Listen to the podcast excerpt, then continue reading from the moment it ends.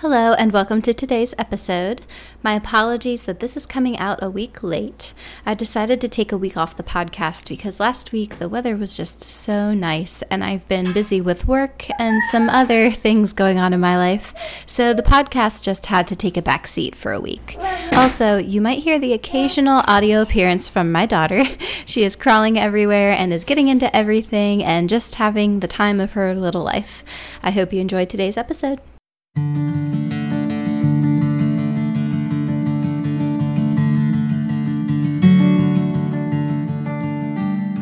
You're listening to She Seeks Pearls, a podcast to lead you into bettering your days through seeking pearls of living that we uncover together.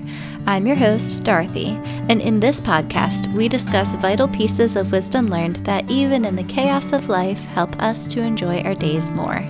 Let's go.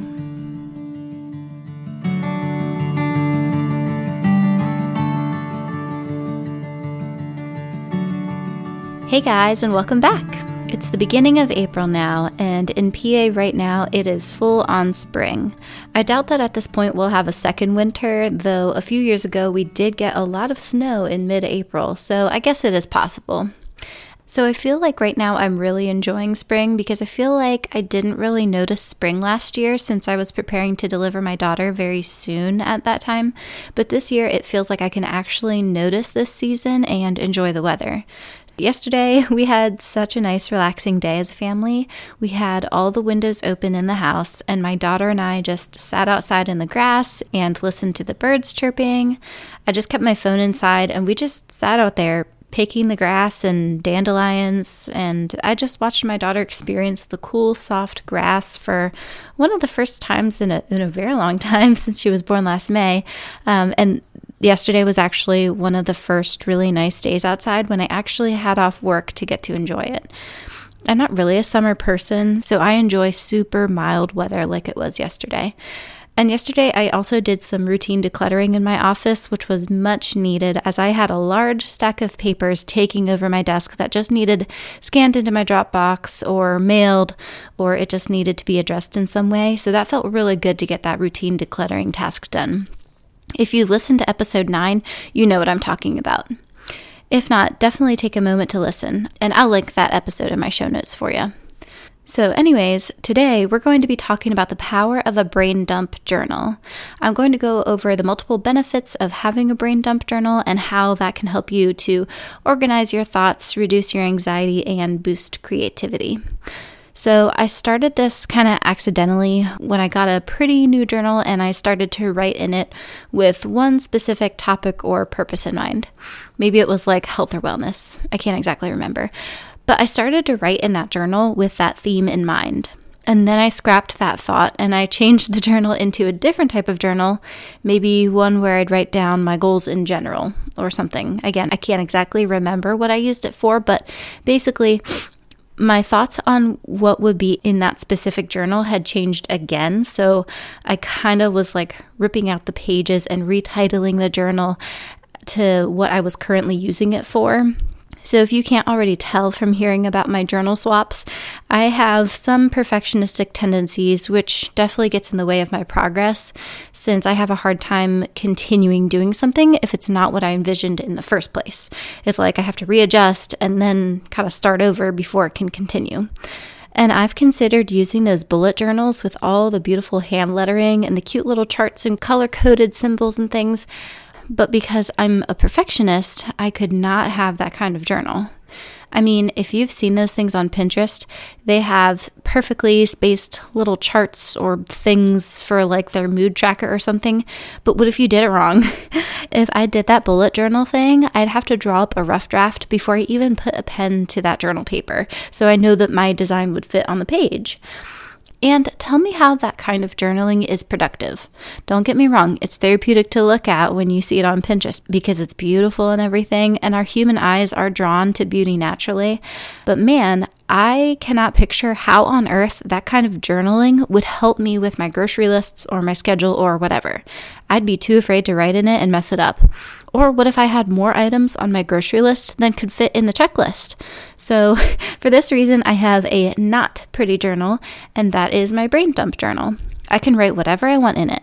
And it went against my somewhat perfectionistic self by having a journal that isn't meant for any one thing. It's actually very disorganized as far as its content, but that's exactly the point. It wasn't until after I started my brain dump journal that it helped me to organize my thoughts. Think about it. If you had to start a project or something in general, like a kitchen update, you first need to get down your initial thoughts or ideas, even though a lot of those ideas may not make it into the final plan of your kitchen, but it's still absolutely necessary for your brain to think of different possibilities and ideas before you can settle on the designs you like for your kitchen. Likewise, with whatever our brains are trying to plan, we first need to get out our initial thoughts and if you could only write down the things that would certainly be a part of your kitchen renovation, you wouldn't like the end result because you didn't allow yourself to sort through the various ideas you had and pick the ones that you like most. So, again, that's what we need to do with our brains on like everything from a decision we need to make about our job to something more everyday like meal planning. We got to get down all of our thoughts either in conversation or on paper before we can decide what to do next. So, my first point is this that having a chaotic, disorganized brain dump journal, which is what it's supposed to be, by the way, it's not supposed to be pretty, but having that disorganized brain dump journal helps you to make decisions. So, that's kind of point number one about the brain dump journal. My next point is that the brain dump journal has helped me with anxiety from time to time. When I feel like I'm all out of sorts or there's been a lot happening in my life all at one time, I will sometimes just take a good 30 minutes to an hour with my brain dump journal and just write thoughts as they pop into my head. As simple as they sound, or as dumb as it may be, I will literally write it down. Like, I'm sitting on the couch. I did this today, or I went there. I spoke with this person, blah, blah, blah. And I just write down just thoughts that come into my mind. And this is not anything that hopefully anybody will read after I die. It's not poetic or beautiful in any way, but it's kind of like a diary entry. Like, Dear Diary, today I did this and I felt this. I wonder about this, etc. So just write down whatever you think of. For me, I'm an introverted person, so sometimes it helps me to put my thoughts down on paper rather than talk with someone about it because I feel like when I talk with someone about something before I even know what I think of it, I'll find myself concentrating on what the other person might think rather than me trying to sort out my thoughts, if that makes sense. So it helps me to process my thoughts by myself before I talk with others about it since, like I said, I tend to feel others' perception of me, and that gets in the way of my processing something. It's something I've gotten better at. Like, it's not like I care so much about what the other person is thinking of me rather than I just I can feel it, I can sense it, and that's a distraction to me when I'm trying to process something. So, if you're like me, you know what I mean by that. So, for example, when I was in nursing school, I had a long commute back and forth to school. I lived at home with a very large family, and there was always family and often friends or extended family at home with us too. So there was a lot. So there was constant sim- so there was constant stimulation of conversation there. There was always something going on. So if I had a rough day at school, but I hadn't exactly pinpointed why, I'd have a hard time processing it with a large group of people at home waiting to say hi to me and just catch up. So on my long commute home, I would keep the radio turned off and I would honestly just talk to myself on the way home. Sounds so stupid, and people would probably think I'm crazy. But now it seems that most people have their phones connect by Bluetooth in their car, so it just looks like they're talking to someone on the phone instead of talking to themselves. Back then, in my like what 2000 Honda Civic, definitely looked like I was talking to myself. Um, but like I said, I just sometimes worry about what others think of me, even if it's a stranger on the highway beside me. I won't do something if I think they'd see me and think I was doing something weird when I was actually just scratching my nose, not picking it. Anyways, it's kind of a problem. I really shouldn't care, but it's just thoughts that pop into my mind that distract me when I'm trying to process information, if that makes sense. But, anyways, to get my thoughts out on the day so I can process what all happened, I'd just talk aloud. I'd say to myself, you know, that was a really difficult test, but I prepared well for it. And it doesn't matter what Susie beside me said that she thought the answers were because maybe Susie's wrong and I can't change anything now, anyways.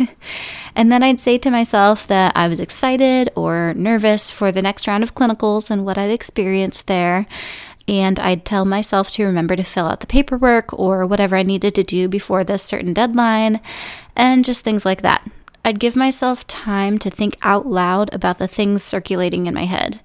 It helped, really helped me to reduce my anxiety because instead of just constantly reacting to everything, I was trying to plan and be proactive. Like, um, if I had a presentation coming up, I'd talk to myself about how I was going to prepare well for it, and maybe I would spill out some thoughts that I'd give during the presentation and kind of almost like practice for it, and almost like I was giving the speech right there in my car even with the social part of school, I'd sometimes tell myself dumb things, you know, while I'm still in the car. Sometimes I'd still talk to myself and say, like, I know that person was being passive aggressive when she said X, Y, and Z to me, but, you know, just ignore that behavior. Don't let it get to you. Or, you know, maybe I just realized that that person was just acting immature and I should not let that bother me. Something like that.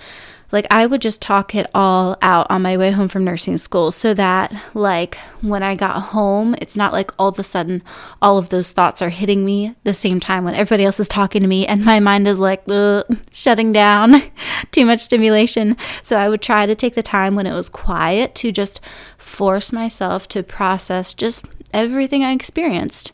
And it's not like every single day at nursing school was like completely overwhelming, nerve wracking, but there were long there, there were long days, and it's a lot of classes and a lot of people to talk with and get to know, and a lot of like things to do, like worrying about, you know, passing classes and all this kind of stuff. So, there were definitely days where on my way home from school, there was a lot for me to try to think about before I got home. And then there's some days where I was like, okay, I'm fine. I could probably listen to the radio. I don't think I'm overstimulated.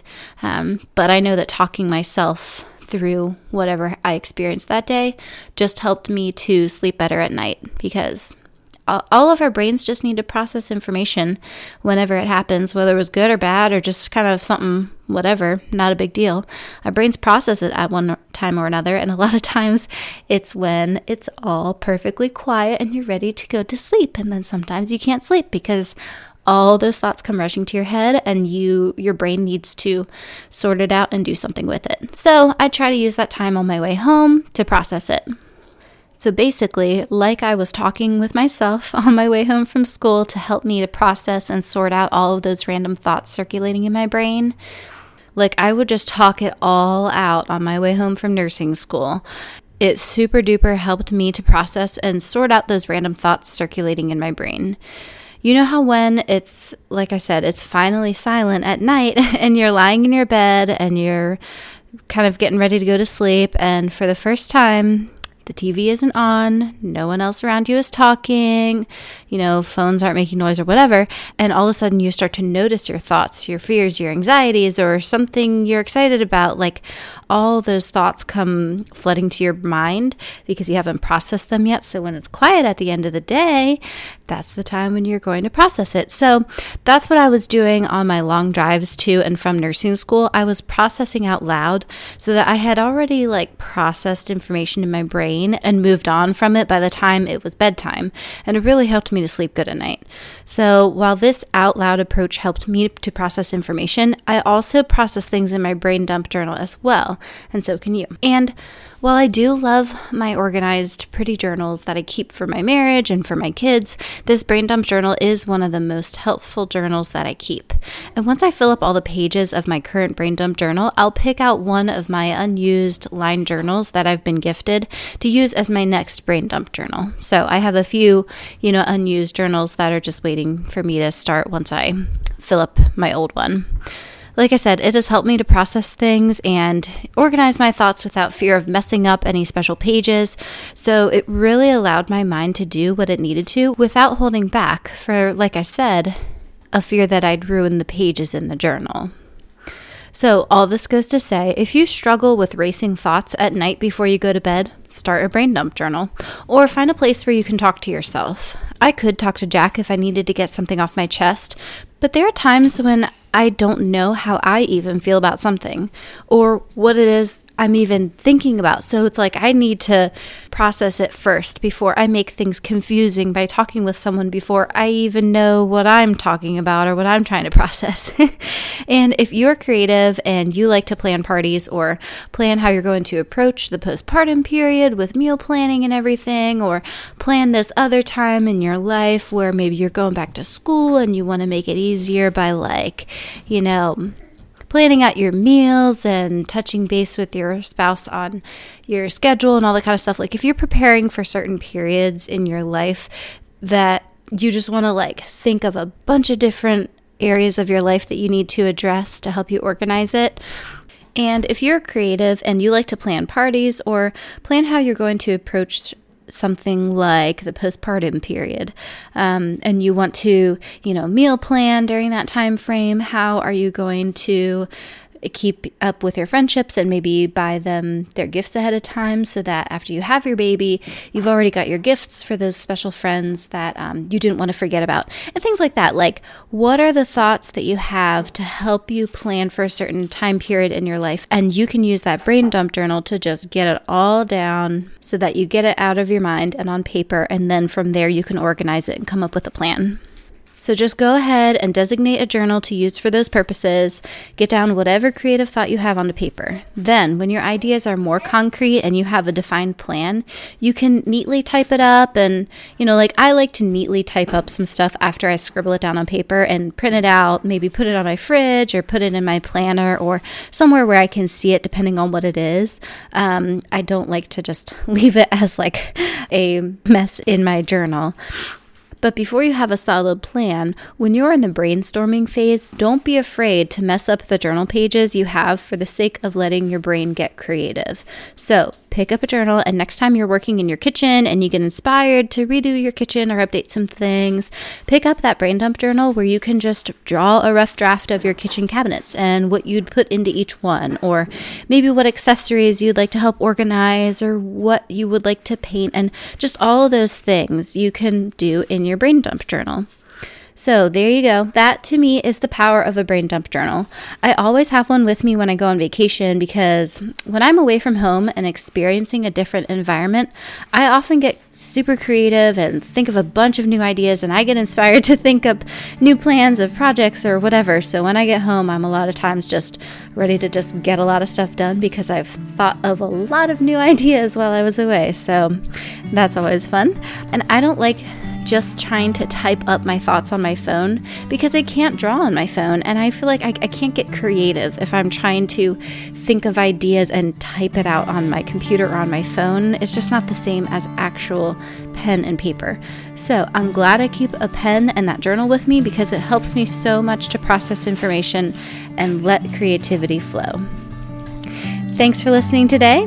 Make sure to stop by for next week's episode, which is about maintaining your life roles and how I use that perspective to help me keep it all together in life. It's going to be a great one, a topic I'm super passionate about, and I can't wait to share it with you. Until next time, have a happy Easter weekend.